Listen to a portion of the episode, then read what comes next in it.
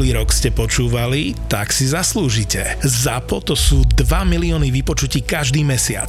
No a v novom roku vám prinášame 5 nových podcastov. Zveromachry, skupinová terapia, road trip, ľahkosť bytia a digitálni rodičia. Ešte viac podcastov znamená ešte viac vypočutí, ale cena za reklamu v podcastoch ZAPO sa nemení. Presne tak.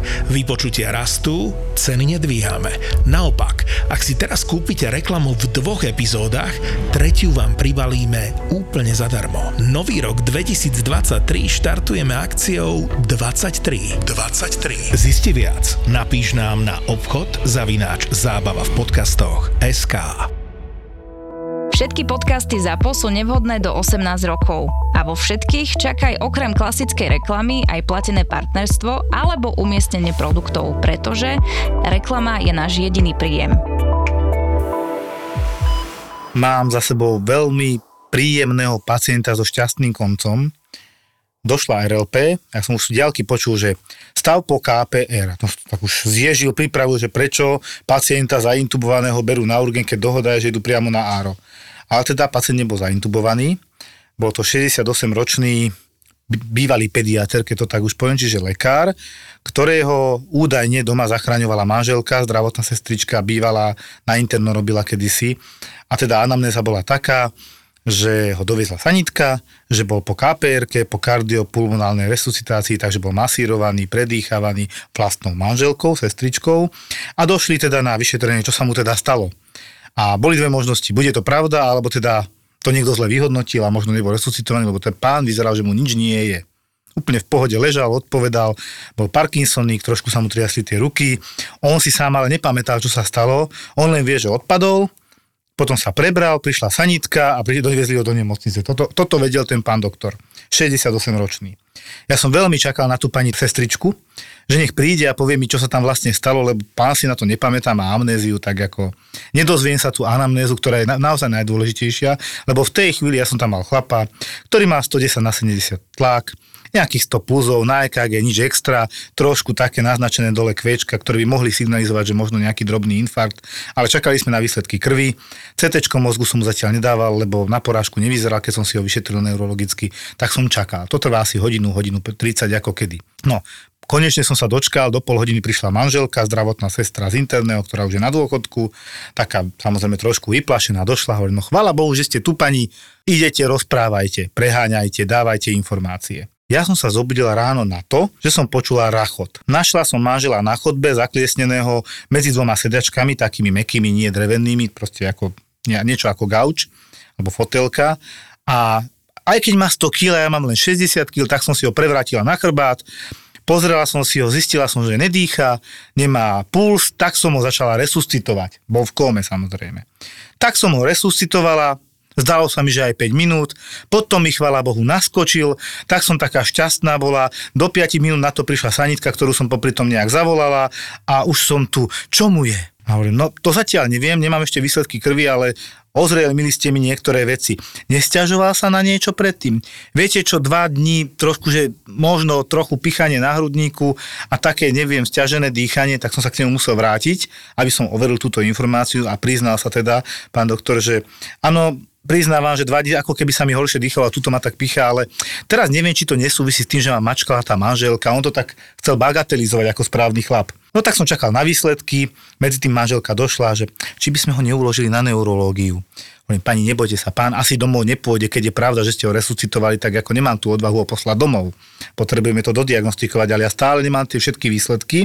Zatiaľ má všetky v norme a čakám už iba na parametre zo srdca a na vylúčenie embolie D-dimera. A to nemám ešte. Nohy nemal opuchnuté, ani ho neboleli nič, čiže by nejakú trombozu som tam videl, to nie. Tak som čakal, troponín 180, trošku zvýšený, ale ten troponín, špecifická bielkovina zo srdca, ktorý bol 6-násobne, trojnásobne vyšší, záleží teda, aké máme hodnoty udávané v systéme. My máme do 60, takže 180 je trojnásobok. Tak mohli by aj po tej resuscitácii, lebo keď mačkám srdce, nejaká tá bielkovina sa z toho srdca vyplaví. A teraz som uvažoval, či to chce byť infarkt alebo embolia. Tuto som stál, tak som mal, dobral tú odvahu a ešte tá pani mi doniesla komplet dokumentáciu. A ja som našiel EKG z, ro, z roku 2022 z augusta, kde som videl rozdiel oproti tomu, čo som mal pred sebou, čerstvé EKG, tak som zavolal aj do Nitry na kardiocentrum, že či to nechce byť taký stemý infarkt, taký začínajúci, tak som to odkonzultoval, ale medzi tými naskočil D-dimer, že 9. Norma je do 0,45. Mm, tak teda ako ideme iným smerom, skôr to vyzerá na tú embolizáciu do plúc. Urobili sme CT a hovorím, a to riti. Pravo, stopka, jak je tá plúcnica, čiže z pravého srdca ide krv na okysličenie do plúc, cez plúcnicu, pravú a ľavú, doprava asi po 5 cm, že totál stop, doľava takých 40-50% v strede stopka a okolo to tak obtekalo. A hovorím si, že to tam asi to masážou srdca pretlačila ona, tie cícerky dva okolo toho v tej cieve, to si normálne videl. Dáme to potom na toldo, nech to ľudia vidia, lebo je to perfektné, krásne to vidieť. Podľa mňa aj like by to pochopil, aj tej sestričke som to ukázal, že tu máte príčinu, je tam masívna embolia a ten pán žije len vďaka vám sa mi tisnú slzy do očí, lebo úžasné. Také doporučenie pre mladých chlapov, berte si zdravotné sestričky, lebo tie vás zachránia. Alebo som strašne rád, že dá sa to, keď dostaneš čas, tú záchranu života, tak prežiješ. Úžasné, tešil som sa, pán išiel na isku samozrejme, nepáčilo sa mu to, pán doktor mi hovoril, ale piatok som doma, nie? A to bola streda, hej. A že no, piatok asi ešte nie, chvíľku trvá, kým rozriedíme zrazeninu, vy tomu dobre rozumiete. On taký, no dobre, pán doktor, tak chvíľu teda vydržím. A ešte raz som šiel pochváliť tú manželku, že ona mu zachránila život. Raz sa mi stalo, že som potreboval akutne vybaviť niečo pre deti v lekárni. Zadal som do navigácie a hodilo ma to do nejakého obchodného domu pri Kuchajde. Vivo? Ale veď, veď to bolo... Nespomeniem si. No a ono sa to tam úplne zmenilo. Na jednom mieste som vybavil aj lekáreň, aj banku, nakúpil som v potravinách a hodil som do seba kávu. Skvelé. Teraz už viem, že keď budem potrebovať niečo vybaviť po nahrávaní, tak moje cesty povedú do Vivo.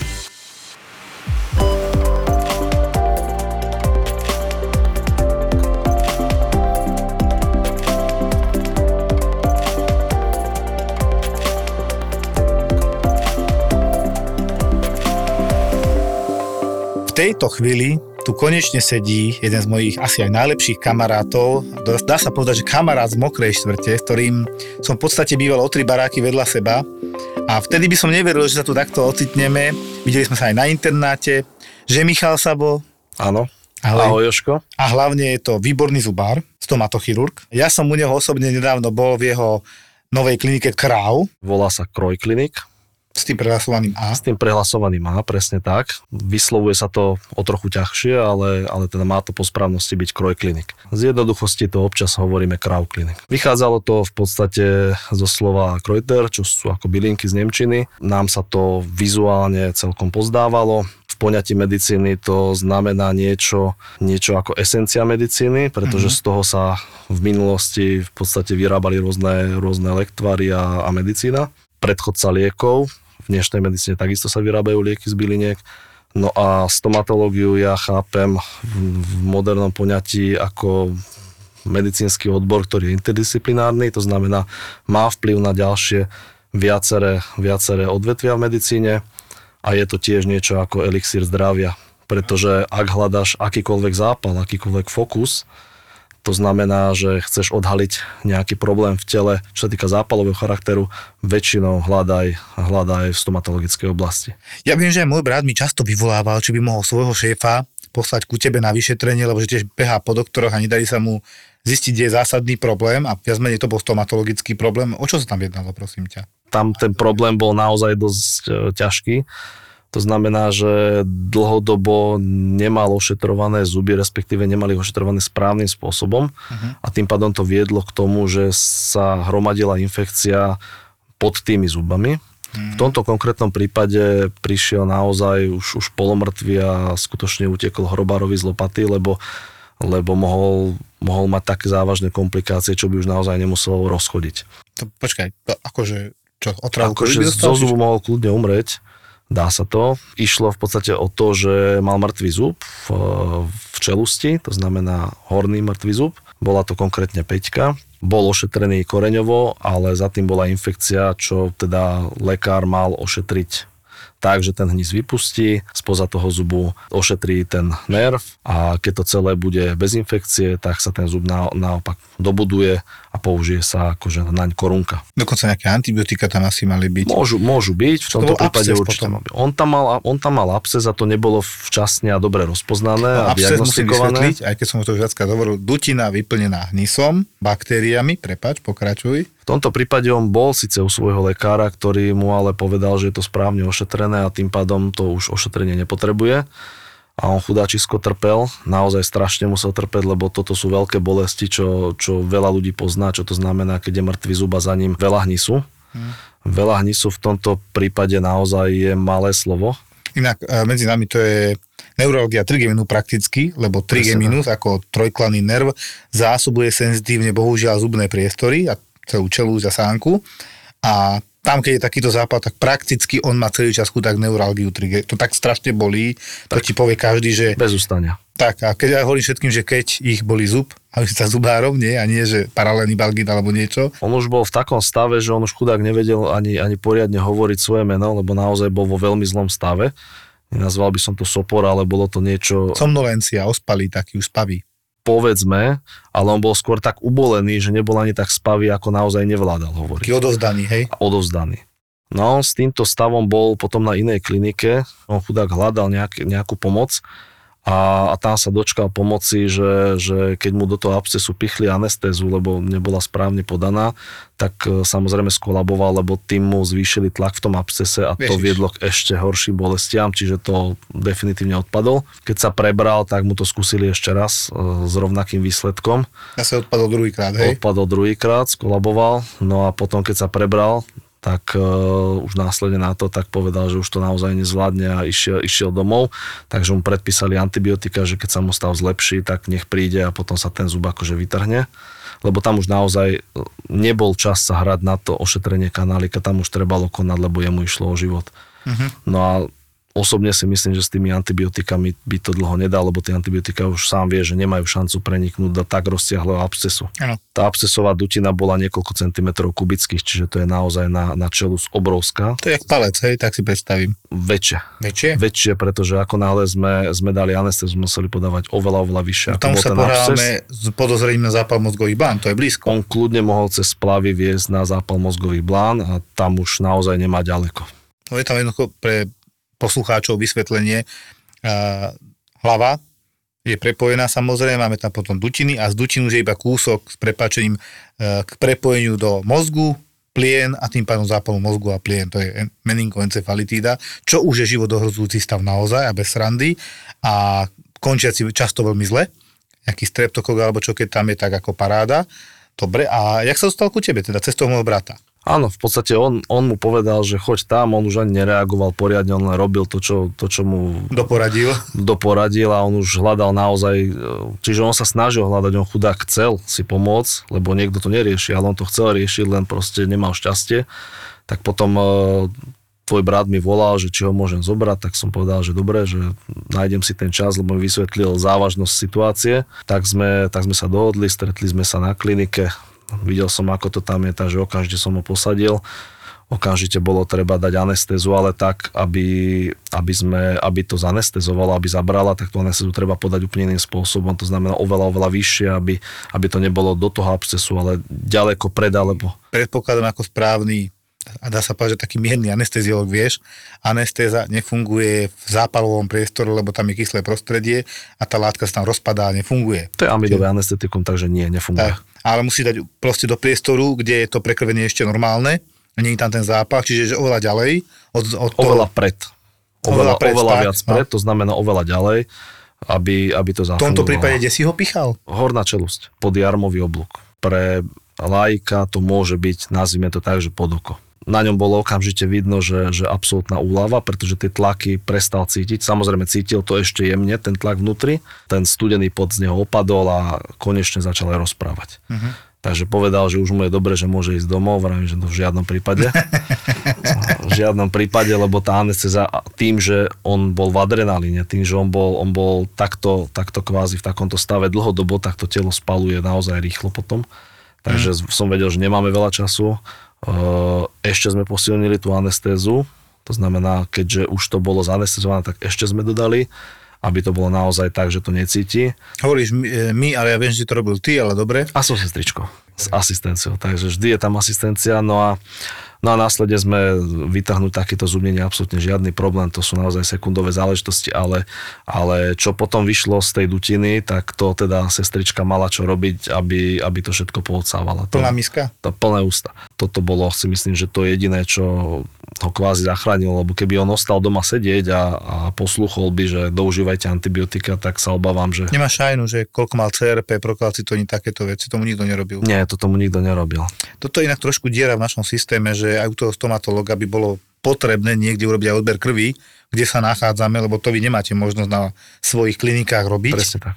No a samozrejme sme sa dohodli, že to dáme do poriadku, lebo to nebol jediný prípad, kde mohol takto skončiť. Tam tých zubov bolo takýchto viacej pripravených na, na problémy. Uh-huh. Takže, takže následne sme to dali do poriadku a teraz teraz už je spokojný a už sa mu takéto veci nestanú. Už hlava nebolieva. No už, uh, už v podstate je poučený, že keď je akýkoľvek problém, tak vie, vie čo má robiť. No.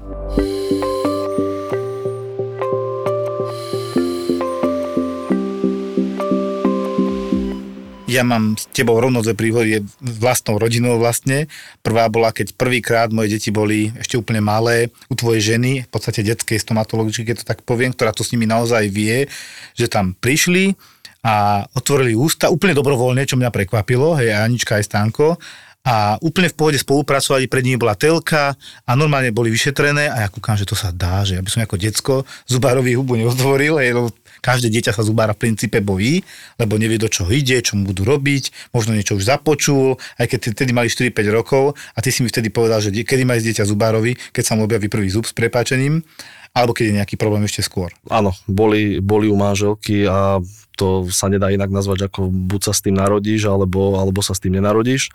S tou empatiou, Ke... čo ona má. No. Jedna vec je empatia a druhá vec je taká, že proste tí deti ťa buď majú radi, alebo ťa nemajú radi. Si pre nich sympatický a, a úplne inak to potom funguje. No Rejka zrejme deti má rada, keďže máte 4 deti, že?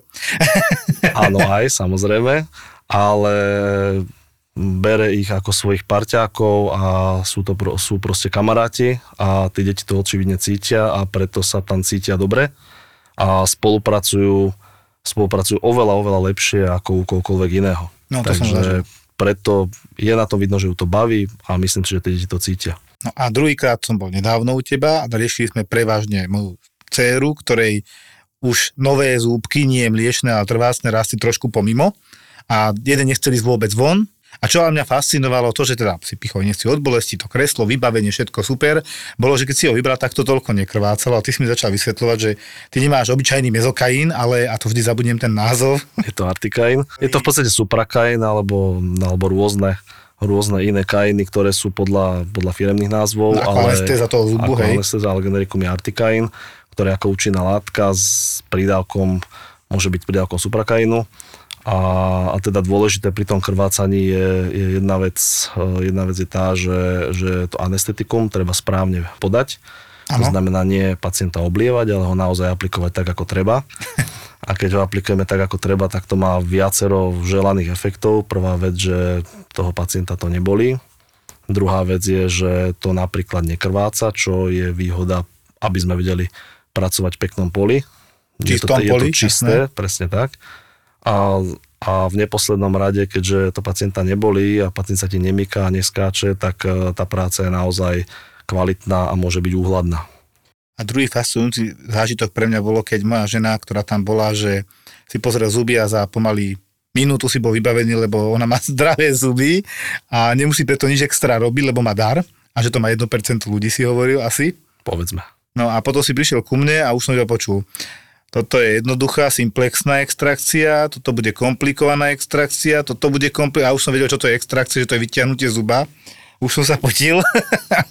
a ešte komplikovaná, to neznie dobre.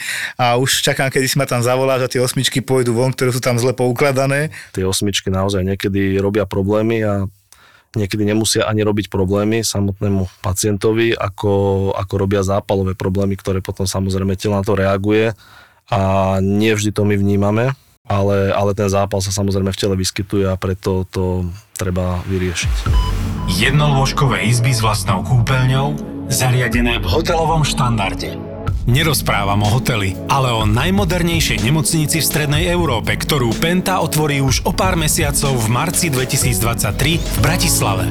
V nemocnici Bory budú pracovať špičkoví odborníci ako zo Slovenska, tak aj zo zahraničia a využívať budú najmodernejšie technológie, ktoré posunú kvalitu zdravotnej starostlivosti vpred. Zdravotná starostlivosť tu bude poskytovaná úplne bezplatne. Postačí vám len kartička poistenca. Buďte súčasťou moderného zdravotníctva aj vy a predregistrujte sa do nemocnice Bory už dnes na www.predregistráciabory.sk Pred chvíľkou sme sedeli e, a jedli pizzu a si mi hovoril taký príbeh, ktorý som aj zabudol, že bol, ako si bol v Chorvátsku a v podstate si tam bol raz, dva, trikrát vlastne za nejaký krátky čas. To musíš povedať, ako sa tvoje manželko podarilo, lebo hovorí sa, že obuvník chodí bosý, tak zubár si čo? Vylomí zuby? Stane sa. To sa tam stalo hrejkou vlastne? Tak v podstate to, čo si povedal, že teraz to vyznelo, ako keby som ja chodil do Chorvátska ako na víkendové služby, ale nie, nie, tentokrát sme boli na dovolenke a jednoznačne e, sme si chceli proste zašportovať, tak sme sa dohodli, že budeme, budeme chodiť športovať. Samozrejme, manželka to zobrala veľmi aktívne. Ráno sa vydala na, na rýchlejšiu prechádzku, postupne behom a za chvíľočku mi dezorientovaná volala, že mám prísť ja som z nej asi 10 minút páčil, že kde vlastne sa vôbec nachádza a teda odpoveď okrem Chorvátska sa hľadala veľmi ťažko. Keď postupne sa trošku ukludnila, tak, e, tak sme sa dostali k tomu, že ktorou cestou zhruba išla, že kde je a čo sa stalo. Tak som ju skúsil nájsť, podarilo sa. Keď som ju našiel, tak sme skúsili pozbierať všetky čeriepky šťastia, ktoré ostali na zemi. Akože zuby, hej? To znamená zuby. Našli sme dva. Ale chýbalo koľko? To chýbalo ťažko povedať, lebo, lebo niečo, niečo pasuje, tie čeriepky vieš niekedy poskladať a niečo nepasuje. To znamená, no, otázne je, či tam boli aj od iných ľudí nejaké čeriepky, verím, že nie. Každopádne zozbierali sme tie naše, vrátili sme sa, vrátili sme sa na, na hotel. Tam nás už čakali naše ratolesti, ktorým sme oznámili, boli sme tam aj, aj s rodičmi a s partiou, takže ktorým sme oznámili, že chvíľočku si dáme pauzu a že musíme si odskočiť domov. Na Slovensko? Na Slovensko. Takže keďže domov sme to mali asi 907 km, aspoň tak ukazovala navigácia, mm. tak sme si odskočili, cca ráno o 10. sme si odskočili domov. Trošku som sa obával, že či nás pustia cez hranice, pretože manželka vyzerala ako keby tom prebiehalo nejaké domáce násilie v cudzej krajine. Tajne som dúfal, že nás pustia aj cestou naspäť. Samozrejme, všetko bolo už na Slovensku nachystané. Trochu som sa obával, že, že keby sme navštívili nejakého miestneho šamana, tak by to nemuselo dopadnúť úplne ideálne, preto sme sa rozhodli teda takýmto spôsobom, že ideme domov. Prišli sme domov, samozrejme pozliepali sme, čo sa dalo, to znamená, ak dojde k nejakému úrazu zubu, je vždy vhodné nájsť tie, tie úlomky, pokiaľ tieto úlomky vieme, vieme zoskladať, tak sa ich snažíme použiť, pretože... Je pucle, hej? Nazvime to, že ako pucle. Vieme všetky naozaj dôkladne vyčistiť, vydezinfikovať a, a použiť naspäť, nalepiť na ten zub a vyskladať to naozaj ako, ako rozbit, rozbité zrkadlo. Keď ty vieš poskladať rozbitý zub a zase vrátiť naspäť? Presne. Pokiaľ... to má zmysel? Má to zmysel samozrejme, lebo, lebo pokiaľ tých úlomkov není toľko, že to je doslova malé, malé čiastočky, ale vieme, vieme to poskladať, tak e, není problém, je to lepšie, uh-huh. ako keď to musíme celé na novo vytvoriť. Ja osobne si myslím, že čo vytvorí príroda je každopádne to najlepšie, čo máme. Pokiaľ niečo chýba, vieme to dotvoriť, ale pokiaľ toho chýba veľa, tak to musíme celé na novo vybudovať e, z bielej kompozitnej blomby alebo rôznymi inými spôsobmi to vieme zrekonštruovať. To boli predné zuby alebo? Áno, áno. Horné predné zuby. Tak, presne tak. A keď si na ňu kúkol, tak chýba 2, 3, 4, ako dva. keď otvoril dva. Dva, dva, v za, dva v zásade boli rozbité. Sú čo jednotky, dobre hovorím. Jednotka, dvojka, presne tak. No a na klinike, áno, sme to všetko zrekonštruovali. Následne na to potom sme sa vydali teda cestou naspäť. Šťastie sme sa o 4 ráno dostali k našim detičkám a o 6 nás učakala šťastná plavba na druhý deň, výletná plavba loďou. Takže si bol vyspatý. Vyspatý, oddychnutý, všetko bolo perfektné, manželka opuchnutá, ideálna dovolenka.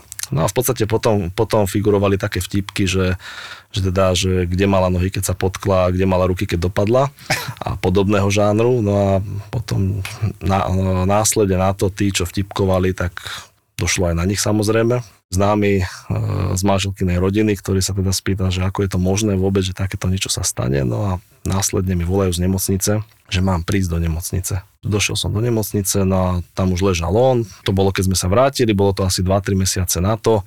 No a e, keď som sa opýtal, že čo sa stalo, tak samozrejme povedal, že ho niekto zbil. Uh-huh. Tak som si vypýtal nemocničné záznamy, že teda ako to celé bolo.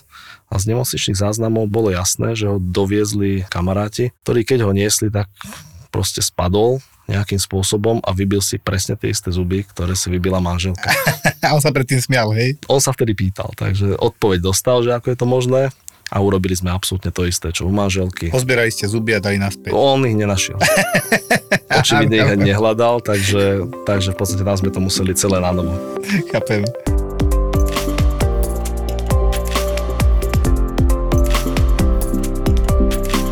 Miško, a čo také malé deti, keď padnú a majú mliečne zuby a zlomia ich, treba ich vrátiť alebo už nechať tak? No. Stalo sa ti niečo také, že... Áno, samozrejme, aj na toto mám veľmi nepríjemnú príhodu. Ako otec roka som išiel s mojou dcerou na výlet. Na výlet znamená prejsť sa okolo baráku trošku. Potom samozrejme dcera pekne rada z toho, že sme išli von, Keď si ktorá tak podskakovala.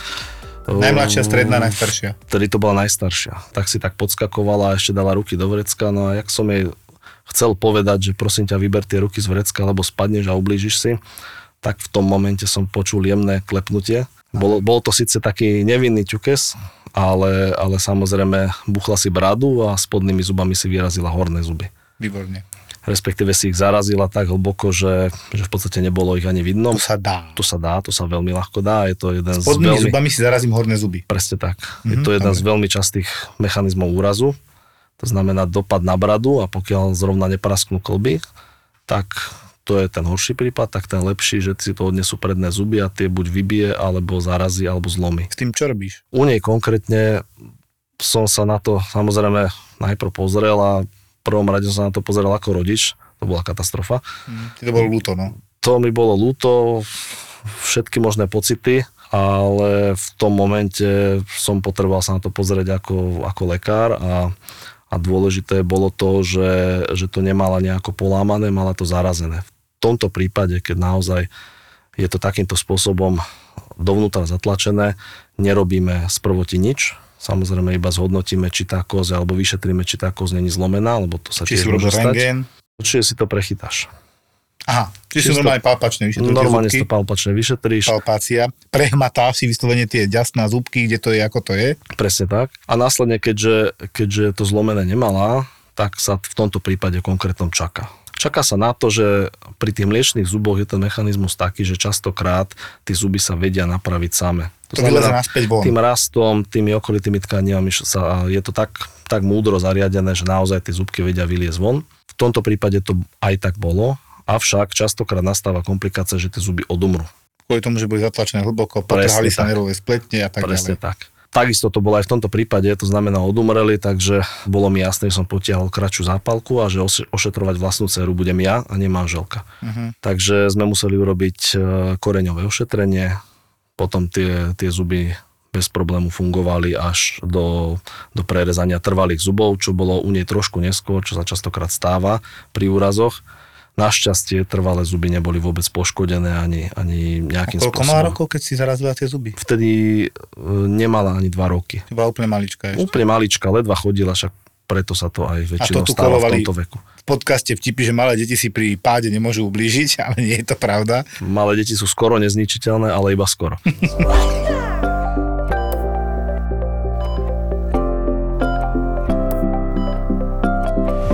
teraz nedávno pacientku s piatimi deťmi vonku a celou perepuťou rodinou, ktorá trpezlivo čakala, či sme ju zachránili alebo nie. A to bolo tak, že som prišiel do služby na jednotku intenzívnej starostlivosti. Tam už mi odozdávala pani doktorka, primárka geriatrie, ktorá dosluhovala a chcela mi veľmi odovzdať túto pani, ktorú je o štvrtej doniesli vo veľmi zlom stave, dusiacu sa mramorovanú bez tlaku, saturácia, to čo už všetci poznáme oximetrom, tým prístrojom na prst, že 80%.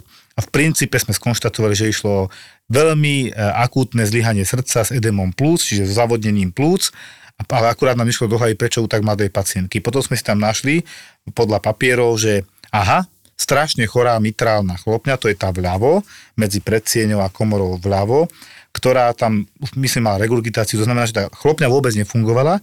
Ona bola zindikovaná už dávnejšie na operáciu a z nejakých v tej chvíli nám neznámych dôvodov nešla a dosiahla to, čo sa stať môže, keď neoperuješ chlopňu, že jej totálne zlyhalo srdce a skoro zomrela. Keďže sme nevedeli z prvoti namerať do 4 ráno ani tlak, hneď ju brali na isku, tam teda, ja keď som došiel ráno o 7, ešte stále bola komplet mramorovaná, stále sa pokúšali namerať nejaký tlak, to už je tieko. Noradrenalín, dobutamín, furosebidová pumpa, všetko v pumpách, proste ťažká intenzívna starostlivosť, kde ja si hovorím, modlil som sa hneď, že Bože, nech mi prežije, lebo keď mi umre 36-ročná baba, toto nevy, nevysvetlím tým 15 ľuďom vonku. Takže prvých 11 hodín som sa venoval viac menej jej, ale fakt, že poctivo sme okolo nej lietali, aj pani primárka tam bola som ešte do 9, lebo jej to nedalo.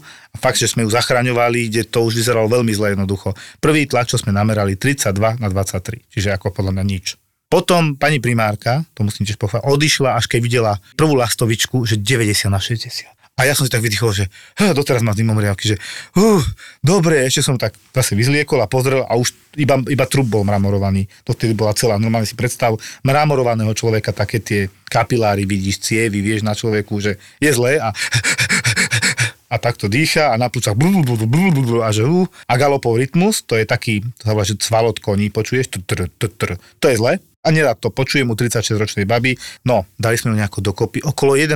ma strašne prosila, už začala aj trošku komunikovať, lebo dovtedy to bola viac menej sopor kóma, čiže ťažká porucha vedomia a už keď začala trochu komunikovať, strašne chcela vidieť svoje deti a mne to nedalo, tam bola 17-ročná, tú mladšiu som nepustil.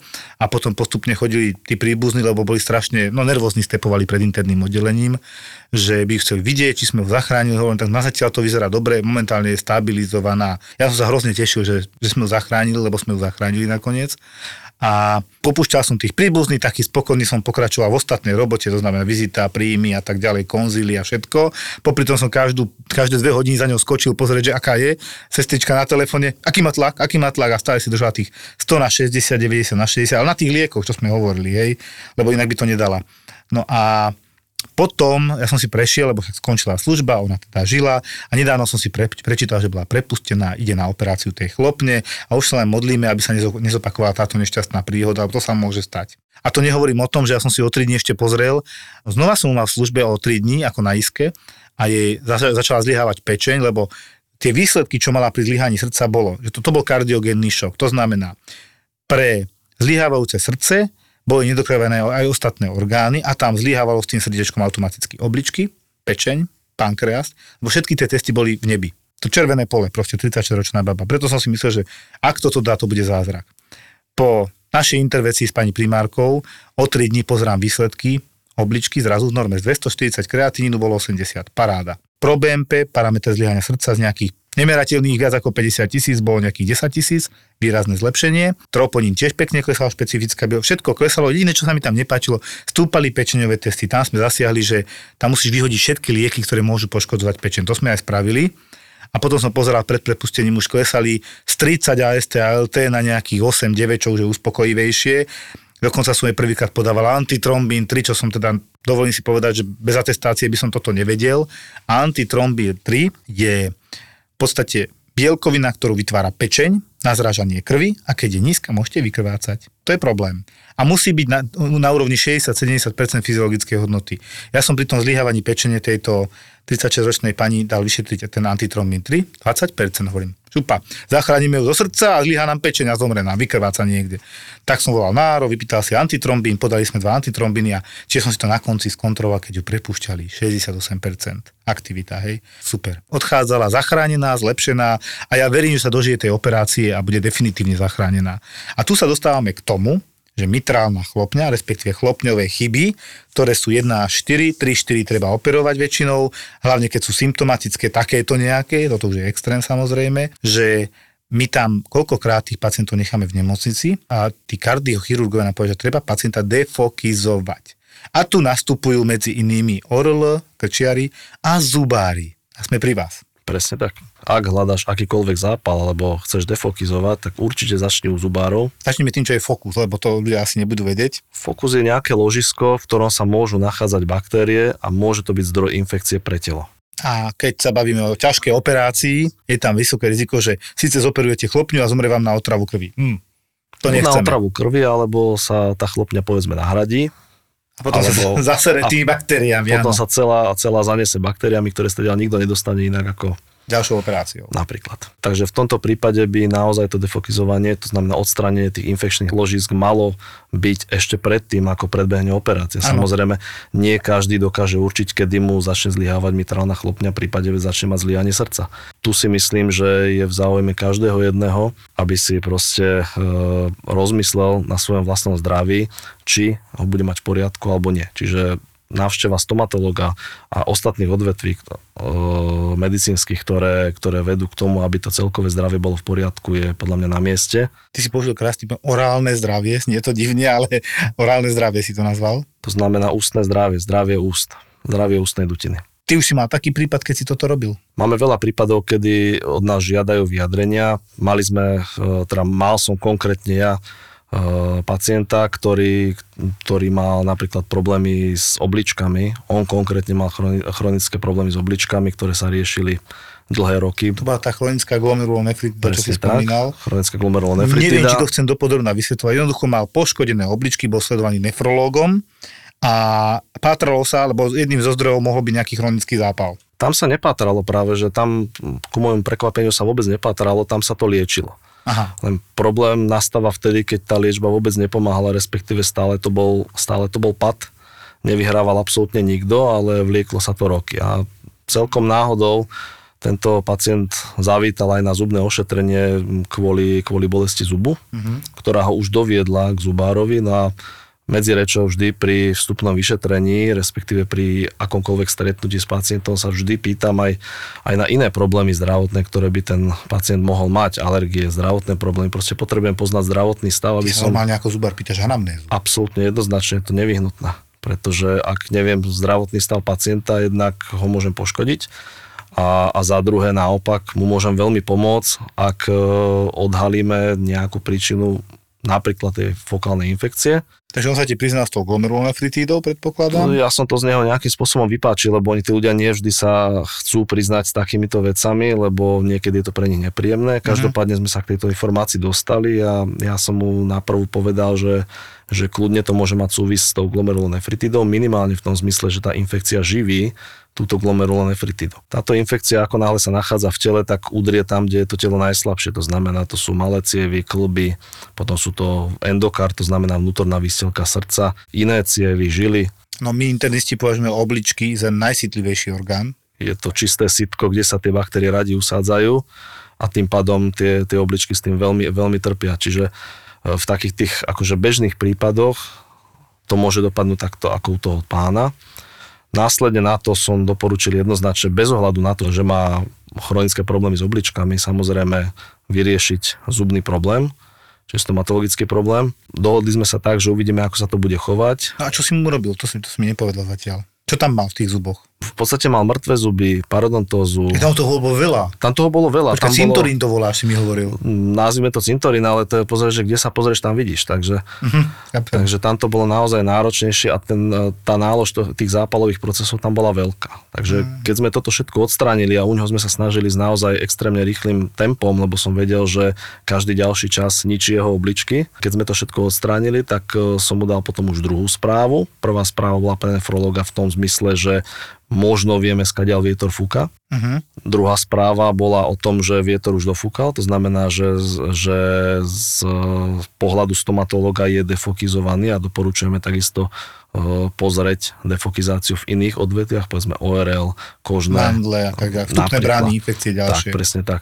Na to pán o pár mesiacov prišiel na preventívnu prehliadku a mimochodom oznámil mi správu, že už sa nelieči na, na chronické problémy s obličkami, pretože záhadne sa parametre zlepšili.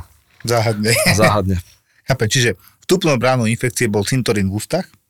V tomto teda prípade bolo- áno, presne tak. A ako náhle sa to vyriešilo, baktérie prestali prechádzať cez glomerulálnu bránu, by som to nazval, čiže cez glomeruly, a- ktoré prestali ich poškodzovať a tým pádom sa obličkové funkcie napravili, asi nemal 90 rokov Nie, nie, nie, to bol, to bol pán mal 40 rokov.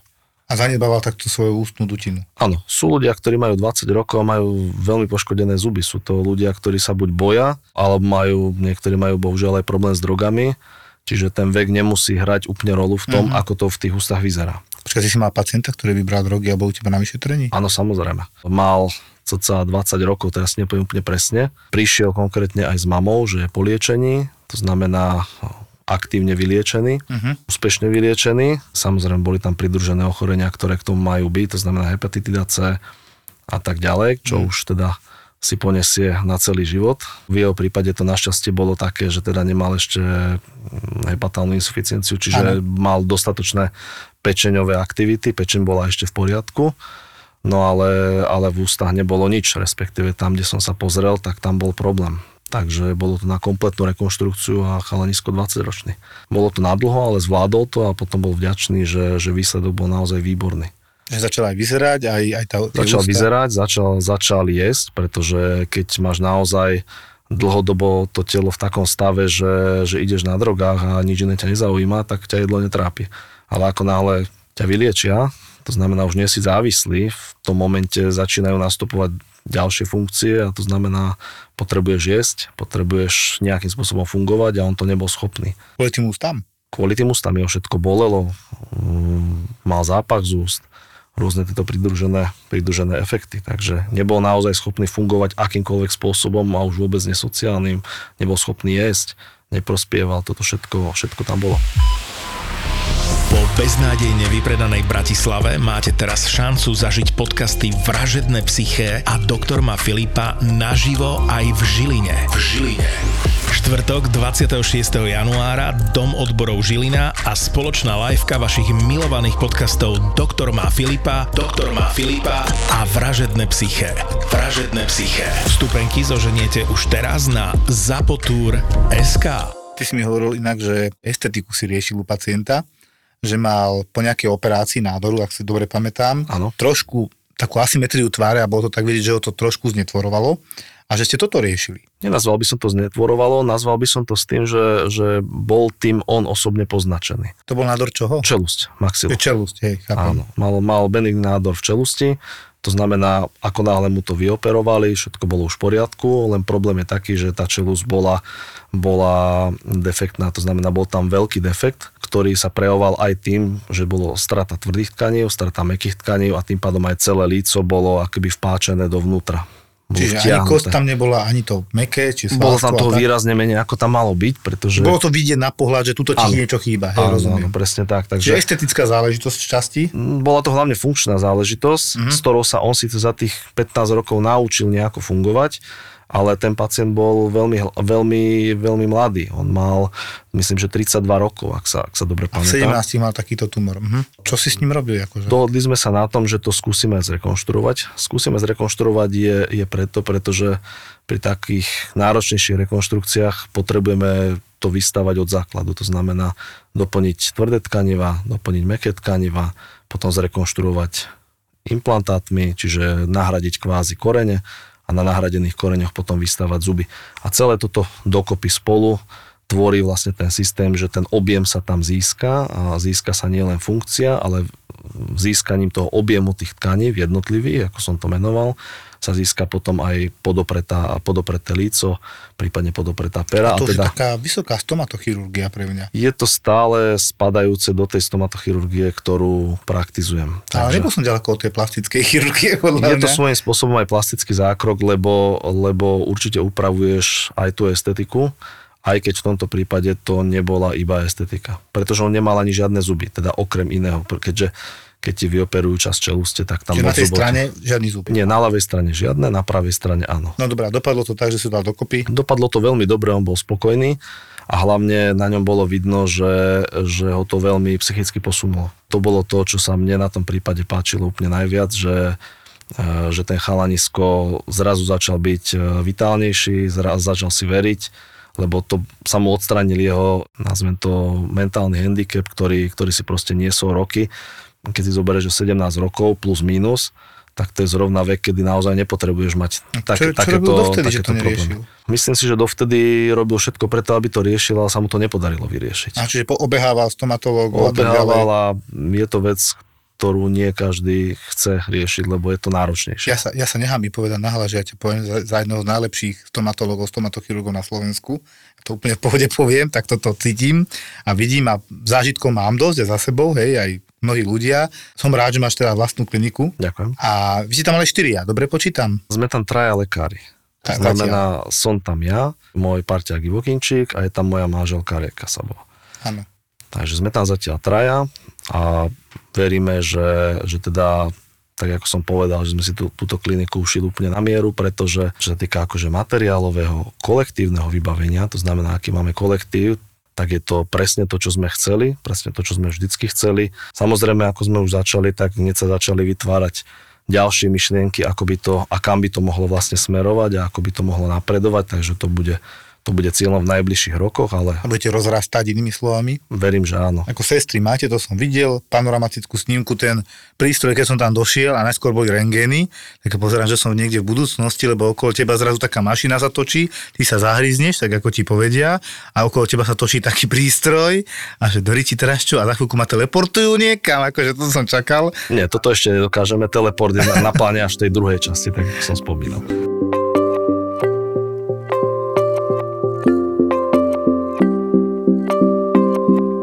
Miško, hovorili sme o mliečných zuboch, jak sa zarazili, síce sa vytlačili, ale smola, že teda odumreli a riešil si to. Ako to je s trvalými zubmi, Miško? Mal si takýto zážitok konkrétny, teda okrem rejky svojej ženy? To, že sa, sa udeje nejaký úraz trvalých zubov, to sú relatívne bežné veci, bohužiaľ zas, ako sme spomínali, deti nie sú nezničiteľné. V tomto prípade si absolútne živo spomínam na, na prípad jedného dievčatka. Myslím si, že jej hlavný šport bolo lyžovanie. Koľko rokov? My sme sa začali liečiť, keď mala ceca 9. Mhm. Problém je taký, že, že tým, že aktívna športovkyňa, tak si 4 krát za sebou vyrazila predné zuby. Keď to skúsila prvýkrát, tak sme ich vedeli dať naspäť. To znamená, sme replantovali tie isté zuby, ktoré si vyrazila, pretože si ich doniesla a vrátili sa naspäť. To bolo všetko v poriadku, je to, je to jeden z bežných zákrokov, ktorí sa robia. Čiže tuto by som naozaj apeloval na ľudí, čo už bolo viackrát spomínané, ako náhle si človek buď zlomí alebo vybije zuby, treba všetko pozbierať a treba to doniesť. Ideálne dať to do vlhkého prostredia, aby, aby teda tieto časti neboli poškodené suchom. To samozrejme bolo všetko fajn, tie zuby sa mm, trošku sa spevnia, imobilizujú sa, to znamená znehybnia, aby nedochádzalo k nejakým pohybom. To robíš aby, ako? To, to sa zlepí o vedľajšie zuby. Veľmi jednoducho, Mhm. dneska adezívne techniky, to znamená lepiace techniky sú naozaj na veľmi vysokej úrovni. Čiže nie, nie, či tam niečo striekneš, to tam dostaneš, to No, drží. sú rôzne materiály, ktoré sa istým technologickým postupom dokážu nalepiť na akýkoľvek povrch toho zubu, takže takýmto spôsobom to vieme fixovať. Následne však po uvoľnení fixácie prešlo zase nejaký čas, aktívne lyžovanie sa prejavilo, prišla znova. Tento istý postup sme opakovali párkrát. Stále tie isté zuby dokola? Áno, áno, lebo sú to väčšinou predné horné zuby, ktoré naozaj trčia a buď sa vyrazia alebo zlomia tým spôsobom, ako som spomínal u tých mliečných, že e, svakne pri údere do brady, alebo priamým nárazom na napríklad na zem alebo, alebo do Áno. nejakého predmetu e, si, si ich človek môže Však proste vyraziť. tak asi padala trošku. Ťažko povedať, nevedela presne povedať, že ako proste povedala, že spadla a boli vonku. Číslo 2. No to už bolo aj 3 a potom už keď bolo 4, tak, eh, tak sme si povedali, že už naozaj tie zuby mali za sebou toho toľko, že už pri tom, ako si ich za každým vlastne vylomila, tak sa poškodzoval ten koreň a ten koreň už bol nepoužiteľný. Tak v tomto momente prichádza obdobie, že, že čo s tým. Hovoríme o trvalých zuboch. Hovoríme o trvalých zuboch, to znamená trvalejšie už nebudú, už tretia rada nevyrastie. Asi nie, no. Takže tie trvalé už nie sú trvalé, keďže išli do koša, no a potrebovali sme to nejako vyriešiť. Implantáty v takomto veku určite nedoporučujeme, pretože prebieha rast čeluste a, a tým pádom by dochádzalo k deformitám. Toto ma nikdy nenapadlo ináč, že však to dieťa rastie. To je absolútne najťažšie na tej detskej stomatológii riešiť rast, aby ten rast bol naozaj koordinovaný s tým, ako je naprogramovaný. Tuto musíme veľmi spolupracovať s čelostnými ortopédmi. Poprosil som eh, kolegyňu, čelostnú ortopedičku a rozhodli sme sa pre autotransplantácia. Autotransplantácia je kvázi použitie zubu, ktorý častokrát v tomto období, akom bola ona, ešte není ani na svete. To znamená, na rengene ho vidíme, že sa niekde tlačí, je niekde vnútri v kosti schovaný, ale není ešte vonku. To znamená, není, není prerezaný, nedostane sa do úst. To počkaj, počkaj, počkaj, to prestávam rozumieť. Ona už mala trvalé zuby. Kde ste chceli zobrať jej ďalšie zuby, ktoré ešte len pôjdu von? Častokrát sa to deje z nadpočetných zubov, ktoré sú tam prítomné akože navyše. To máme všetci? Nie.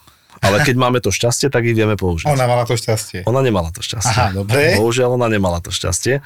Takže kolegyňa, čo robí ortodonciu, čiže čelustnú ortopédiu, musela urobiť analýzu, to znamená prepočítať, kde by sme tieto zuby vedeli zobrať, kde nám nebudú chýbať. Uh-huh. A podľa analýzy vyšlo, že máme v podstate zdroj štyroch zubov, ktorý je relatívne častý, nie vždy, ale častý.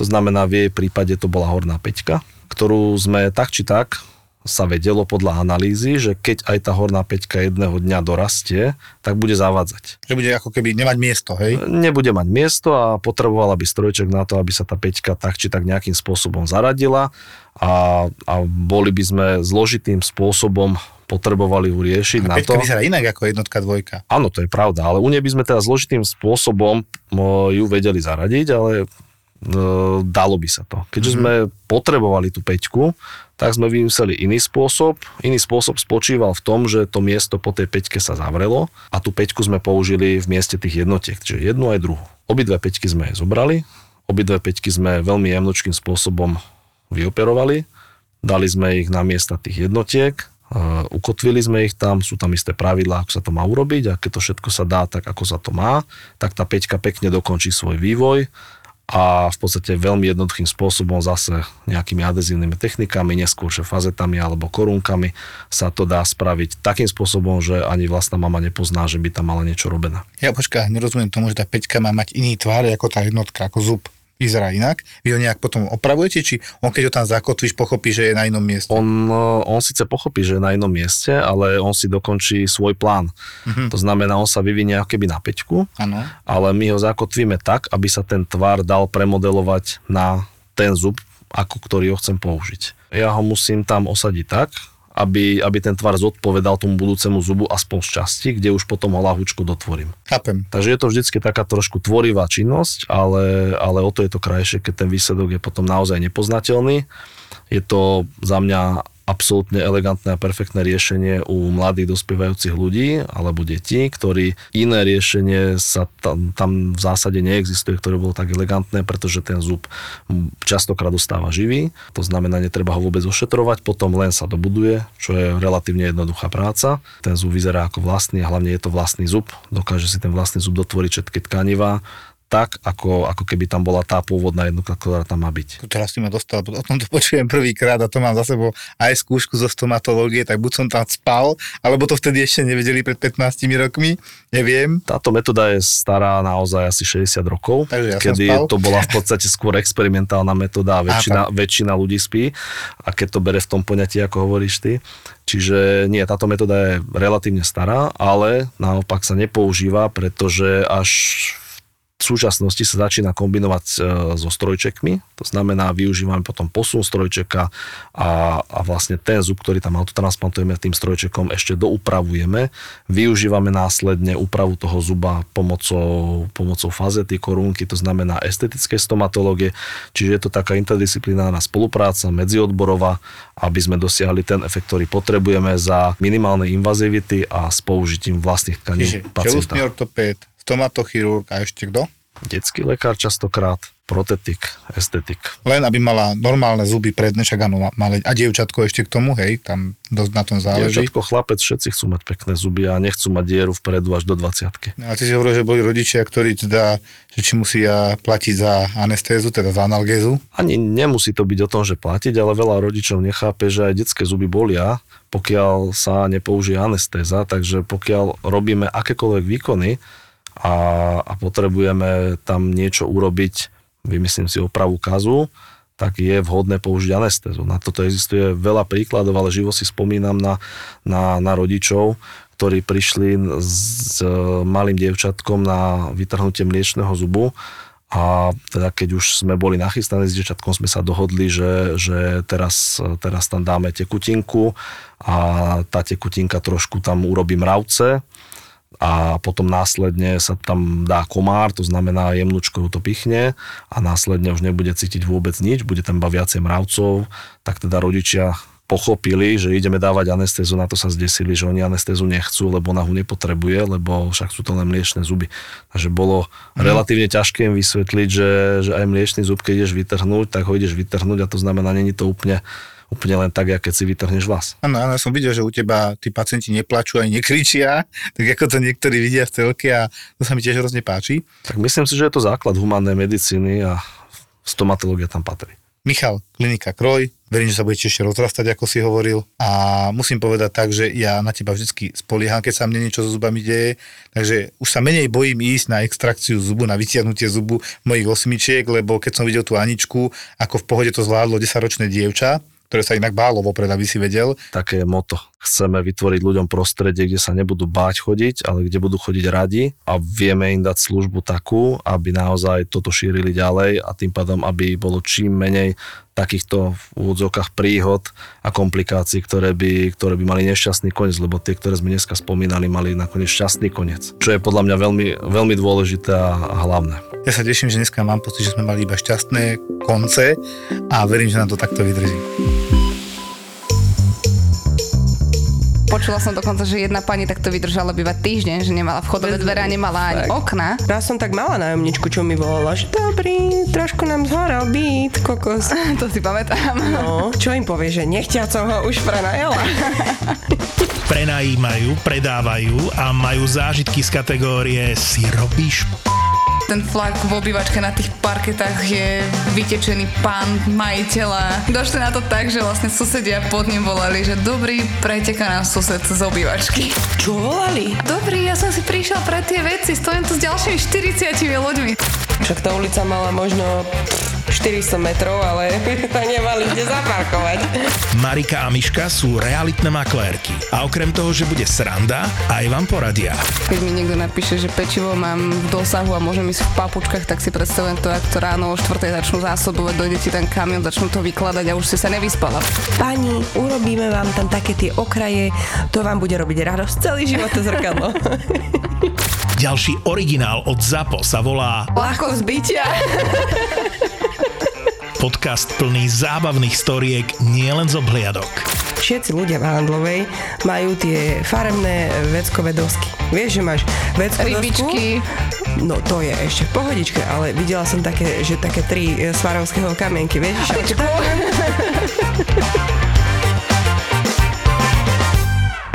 ZAPO.